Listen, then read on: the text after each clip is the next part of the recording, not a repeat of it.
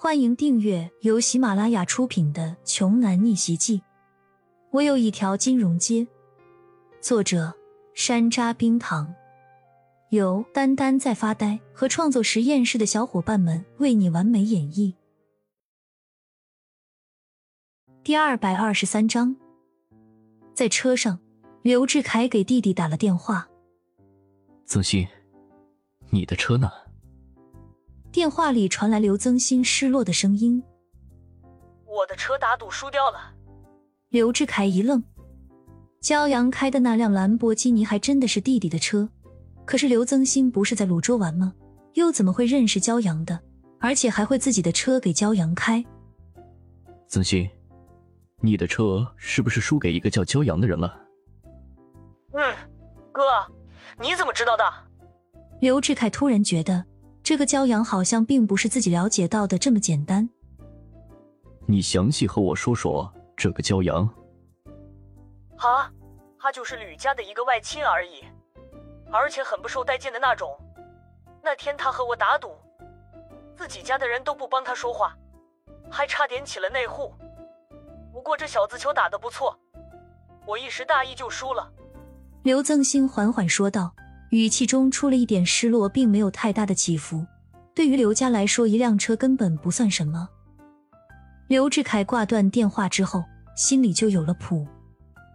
还以为骄阳是什么了不得的大人物，原来就是李家不受待见的外亲而已。说到底还是抱大腿啊！骄阳，原来吕家就是你的底牌啊！可惜你始终不知道我有多强大，和我抢女人。你是自取其辱。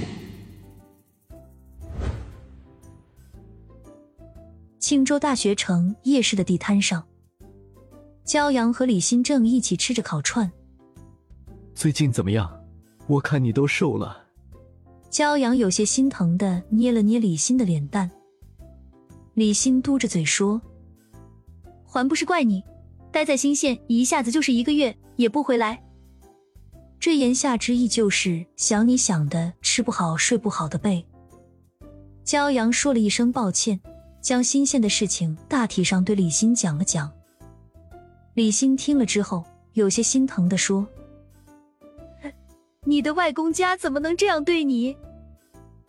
太没亲情了吧？亲情，在这种家族里面最不值钱的就是亲情。”好了，不说这些了。说说这个刘志凯，他是刘家的人，你小心一点。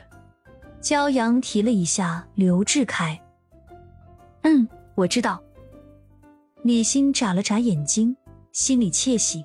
骄阳这是吃醋了，在一起之后果然不同了，没有那么木头了。这时，冯昌旭打来了电话，说：“老大，快看看学校的论坛，刘志凯那孙子给你下战书了。”怎么回事？骄阳打开学校的论坛，顶在首页的就是刘志凯的帖子。刘志凯打算在学校出资举办一场晚会，他和骄阳最后进行一场才艺对决，让李欣做出选择。帖子下面满满的都是评论，毕竟今天两大豪车对碰的局面很火热。原来开法拉利的是刘家的刘志凯少爷，这才是真龙天子啊！我觉得李欣最后一定会选刘志凯的，骄阳的底子谁不知道？我羡慕死李欣了，为什么刘少不选我呢？刘少，我要给你生孩子。论坛的声音几乎是一边倒，所有人看好的都是刘志凯。李欣凑过头来看到了帖子上的内容，他拉着骄阳的手说：“我们不要管好不好？别人爱怎么说怎么说，我是不会离开你的。”李欣眼中的柔情简直要融化了骄阳的心。可是，这是一场男人之间的战斗。刘志凯在论坛发帖子，就是为了逼骄阳答应。如果骄阳藏着不出现，那么他和李欣的爱将永远抬不起头。所以，骄阳必须去战斗。不过，才艺表演是个困难。骄阳从小到大，一没学过乐器，二没学过舞蹈的。这上哪找才艺去？本集播讲完毕，想听更多精彩内容，欢迎关注“丹丹在发呆”。